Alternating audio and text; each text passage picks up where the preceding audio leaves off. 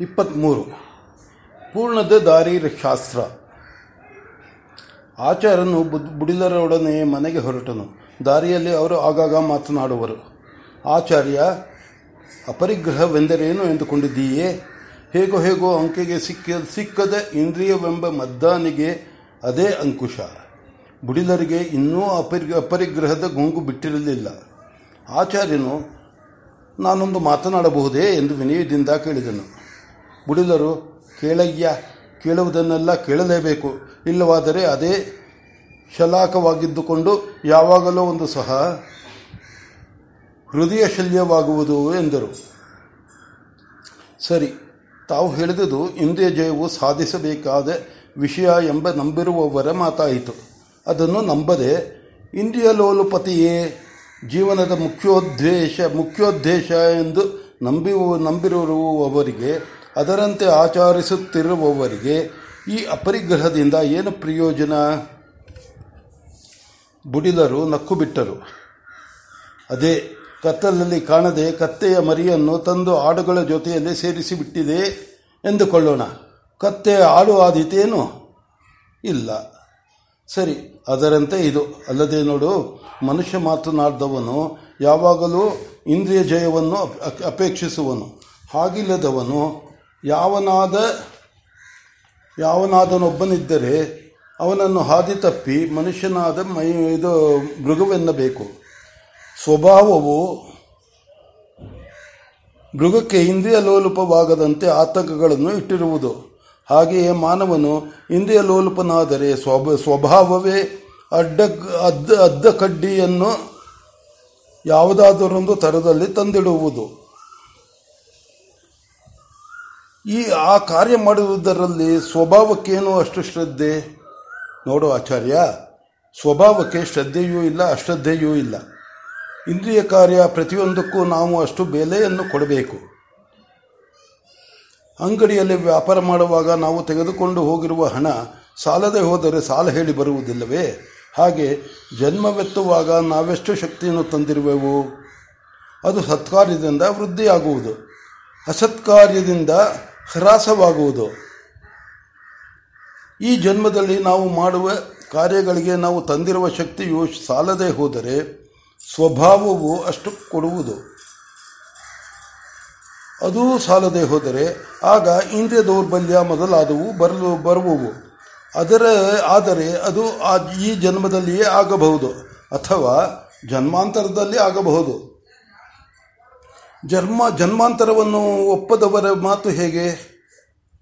ವಿಚಾರಿಗ, ವಿಚಾರಿಗಳೆಲ್ಲರೂ ಜನ್ಮಾಂತರವನ್ನು ಒಪ್ಪುವರು. ಒಂದು ವೇಳೆ ಹಾಗೂ ಒಪ್ಪಲಿಲ್ಲವೆನ್ನೋಣ? ನಷ್ಟವೇನು?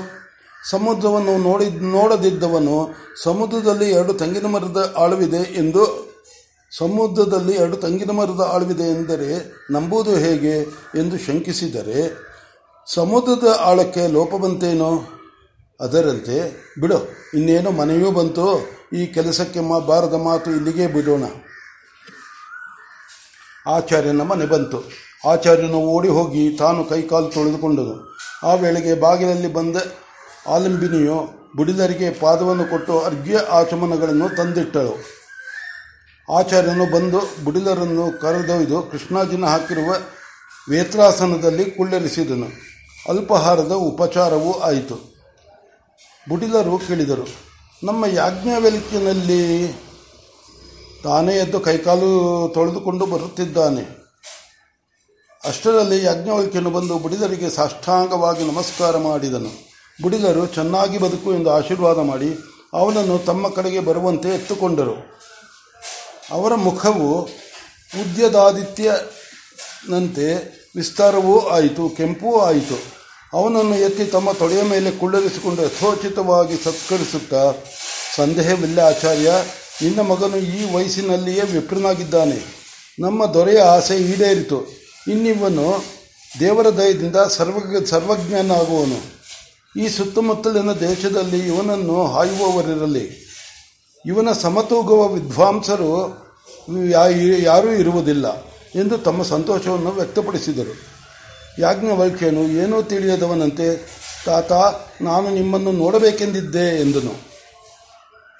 ಬುಡಿಲರು ವಿಸ್ಮಯದಿಂದ ನಗುವನ್ನು ನಗುತ್ತಾ, ಕಾರಣ ಎಂದರು. ಯಾಜ್ಞವಲ್ಕ್ಯನು ಹೇಳಿದನು, ನಾನು ತಮ್ಮನ್ನು ಎರಡು ಮಾತು ಕೇಳಬೇಕು ಎಂದಿದ್ದೆ. ಅದೇನೋ ನಮ್ಮ ತಂದೆಯವರನ್ನು ಕೇಳಲಿಲ್ಲ. ನೀವು ಹೂ ಅಂದರೆ ನಿಮ್ಮನ್ನು ಕೇಳುತ್ತೇನೆ, ಇಲ್ಲವಾದರೆ ಅವರನ್ನೇ ಕೇಳುತ್ತೇನೆ.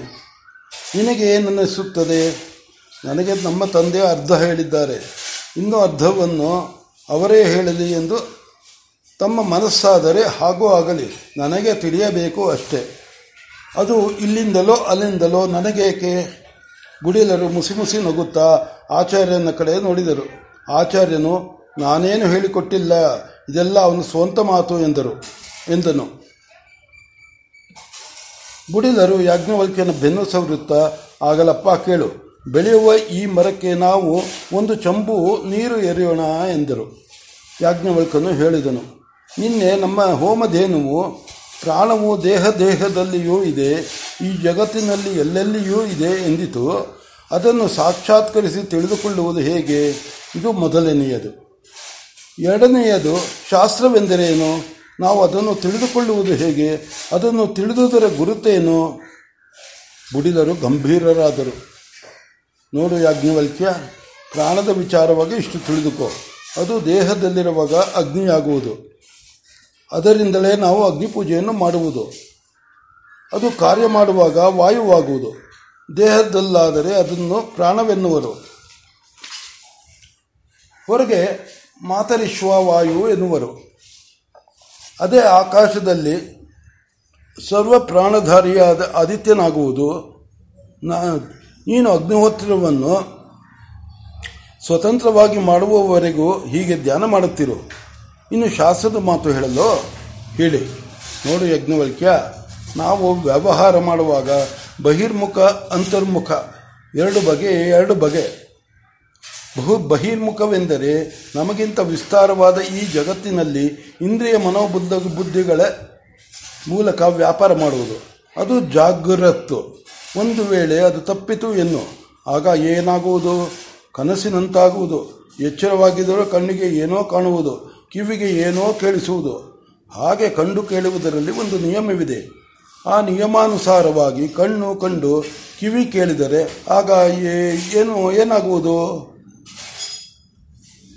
ಆಗ ಅಂತರ್ಮುಖವಾಗುವುದು. ಸಾಮಾನ್ಯವಾಗಿ ನಾವೆಲ್ಲರೂ ಬಹಿರ್ಮುಖಗಳು.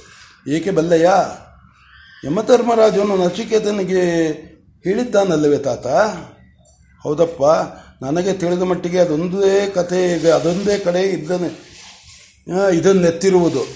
ಬ್ರಹ್ಮನು ಇಂದ್ರಿಯಗಳನ್ನು ಬಹಿರ್ಮುಖವಾಗಿ ಇಟ್ಟಿದ್ದನಂತೆ. ಅದರಿಂದ ನಾವು ಬಹಿರ್ಮುಖಿಗಳಾಗಿಯೇ ಇದ್ದೇವೆ. ಆದರೆ ಧೀರನಾದವನೊಬ್ಬನು ಎಂದರೆ ಇಂದ್ರಿಯಗಳಿಗೆ ವಶವಾಗದೆ ಇಂದ್ರಿಯಗಳನ್ನು ತನ್ನ ವಶಪಡಿ ವಶ ಮಾಡಿಕೊಂಡವನು ಅಂತರ್ಮುಖನಾಗುವನು. ಹಾಗೆ ಅಂತರ್ಮುಖನಾದಾಗ ಏನಾಗುವುದು ಬಲ್ಲೆಯ? ಯಾಜ್ಞವಲ್ಕ್ಯನು ಗಂಭೀರವಾಗಿ ಚಿಂತಿಸಿದನು. ಇಂದ್ರಿಯಗಳಿಗೆ ವಶನಾಗದೆ ಇಂದ್ರಿಯಗಳನ್ನು ವಶಪಡಿಸಿಕೊಂಡವನು. ಬುಡಿದರು ಮಗುವಿನ ಆ ಗಂಭೀರ ಭಾವವನ್ನು ನೋಡಿ ತೂಷ್ಣಿಂ ಕುಳಿತರು. ಆಲಂಬಿನಿಯೂ ಆಚಾರ್ಯನೂ ಅಲ್ಲಿಯೇ ನಿಂತಿದ್ದರು. ಅವರು ತಮಗೆ ಪ್ರತ್ಯೇಕವಾದ ಅಸ್ತಿತ್ವವೇ ಇಲ್ಲದವರಂತೆ, ಮನೆಯ ಕಂಬ, ತೊಲೆ, ಬೋದಿಗೆಗಳಂತೆ ಅವಕ್ಕಾಗಿ ನಿಂತು ಕೇಳುತ್ತಿದ್ದರು. ಬುಡಿದರು ಮುಂದುವರಿಸಿದರು. ಹಾಗೆ ಇಂದ್ರಿಯಗಳನ್ನು ವಶಪಡಿಸಿಕೊಂಡವನು, ಅಂತರ್ಮುಖನಾಗುವನು. ಬಹಿರ್ಮುಖ ವ್ಯಾಪಾರದಲ್ಲಿ ಕಣ್ಣು ಮುಖ್ಯ. ಕಣ್ಣಿಂದ ಕಂಡದ್ದು ಸರಿ, ಕಿವಿಯಿಂದ ಕೇಳಿದರೂ ಗೌಣ ಎಂದುದು ಆಗ. ಕಿವಿಯ ಕಿವಿಯು ಪ್ರಧಾನವಾದಾಗ ಶಾಸ್ತ್ರ ಅದುವರೆಗೆ ಶಾಸ್ತ್ರವಿದ್ದರೂ ಇಲ್ಲದಂತೆಯೇ. ಆಗ ಏನಾಗುವುದು ಬಲ್ಲೆಯ? ಅದುವರೆಗೆ ತಾನು ಕಂಡಿದ್ದನ್ನು ಹೇಳುತ್ತಿದ್ದ ಪುರುಷನು ಶಾಸ್ತ್ರವನ್ನು ಬಲ್ಲಾಗ ತತ್ವಜ್ಞನಾಗುವನು ಎಂದರೆ ನಾನು ಕಂಡುದರ ಮರ್ಮವನ್ನು ಅದು ತಿಳಿದುಕೊಂಡಿರುವಂತೆ ಹೇಳುವವನಾಗುವನು. ಅದುವರೆಗೆ ಆಗಲೇ ಹೇಳಿದನಲ್ಲ, ಕಂಡದ್ದನ್ನು ತನಗೆ ತೋರಿದಂತೆ ಹೇಳುತ್ತಿರುವವನು. ಮನಸ್ಸಿಗೆ ತೋರಿದುದನ್ನು ತನ್ನ ಬುದ್ಧಿಯಿಂದ ವಿವೇಚಿಸಿದರೂ ಅದು ಅತತ್ವವೇ ಹೊರತು ತತ್ವವೆಂತಾದೀತು. ಹಾಗೆ ತತ್ವಜ್ಞನಾಗುವವರೆಗೂ ಆತ್ಮಜ್ಞನಾಗುವಂತೆ ಆತ್ಮ, ಆತ್ಮಜ್ಞನಾಗ ಎನ್ನಂತಾಗುವೆನು, ನಿಂತಾಗುವನು. ಆದ್ದರಿಂದ ತತ್ವಜ್ಞನಾಗಬೇಕೆಂದು ಕಂಡವರ ಆದರತನವನ್ನು ಕಂಡುಕೊಳ್ಳಬೇಕೆಂದವನು ಶಾಸ್ತ್ರವನ್ನು ಆಶ್ರಯಿಸುವನು. ಅಂತರ್ಮುಖನಾಗುವವರೆಗೂ ಶಾಸ್ತ್ರವನ್ನು ಆಶ್ರಯಿಸುವುದಿಲ್ಲ. ಅವೃತ್ತ ಚಕ್, ಚಕ್ಷುವಾಗುವವರೆಗೂ ಅಂತರ್ಮುಖನಾಗುವುದಿಲ್ಲ. ಇಂದ್ರಿಯ ಮನೋಬುದ್ಧಿಗಳು ಸ್ವತಃ ತಮಗೆ ತೋರಿದಂತೆ ವರ್ತಿಸುತ್ತಿರುವವರಿಗೂ ಅವೃತ್ತ ಚಕ್ಷುವಾಗುವುದಿಲ್ಲ. ಆದ್ದರಿಂದ ಮೊದಲು ಇಂದ್ರಿಯಗಳನ್ನು ಕಟ್ಟಬೇಕು ಎಂಬುದು ನಮಗೆ ಆದೇಶ.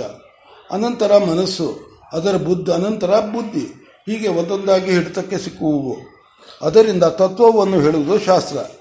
ಇಂದ್ರಿಯ ಮನೋಬುದ್ಧಿಗಳು ಅಂಕೆಗೆ ಸಿಕ್ಕಿರುವವನಿಗೆ ಮಾತ್ರ ಅದು ಅರ್ಥವಾಗುವುದು. ತಿಳಿಯುತ್ತೆ ಯಾಜ್ಞವಲ್ಕ್ಯನು ಅನನ್ಯ ಲಭ್ಯವಾದ ಏಕಾಗ್ರತೆಯಿಂದ ಕೇಳುತ್ತಿದ್ದೆನು.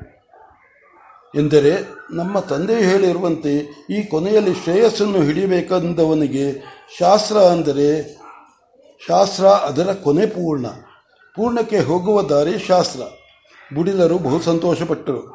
ಬಹು ಚೆನ್ನಾಗಿ ನಿರೂಪಿಸಿದೆಯಯ್ಯ. ನೋಡು ಆಚಾರ್ಯ, ಅವನು ಹೇಳಿದುದು ಎಷ್ಟು ಸುಲಭವಾಗಿದೆ. ತನಗೆ ತೋರಿದಂತೆ ಹೋಗುವ ಪ್ರೇಯಸ್ಸಿನ ಬಾದಿ ಬಿಟ್ಟು ಶ್ರೇಯಸ್ಸಿನ ಕಡೆಗೆ ತಿರುಗಿದವನಿಗೆ ಶರಣವಾದುದು ಶಾಸ್ತ್ರ. ಅದರ ಕೊನೆ ಪೂರ್ಣ. ಪೂರ್ಣದ ದಾರಿ ಶಾಸ್ತ್ರ. ಭಲೆ. ಚೆನ್ನಾಗಿ ಹೇಳಿದೆ ದೀಯ. ಚೆನ್ನಾಗಿ ಹೇಳಿದೆ. ಬುಡಿದರು ಆ ಮಾತನ್ನು ಆಲೋಚನೆ ಮಾಡುತ್ತಿರುವವರಂತೆ ಒಂದು ಗಳಿಗೆ ಅದೇ ಧ್ಯಾನದಲ್ಲಿದ್ದರು. ಮುಚ್ಚಿದ ಕಣ್ಣು ಬಿಟ್ಟು, ಆಚಾರ್ಯ, ನಿನ್ನ ಮಗ ಸರ್ವಜ್ಞನಾಗುವುದಕ್ಕೆ ಹುಟ್ಟಿರುವುದು. ಗರ್ಭಾಷ್ಟಮದವರೆಗೆ ಕಾಯಬೇಡ. ಗರ್ಭ ಪಂಚಮದಲ್ಲಿಯೇ ಉಪನಯನ ಸಂಸ್ಕಾರ ಮಾಡಿಬಿಡು ಎಂದರು.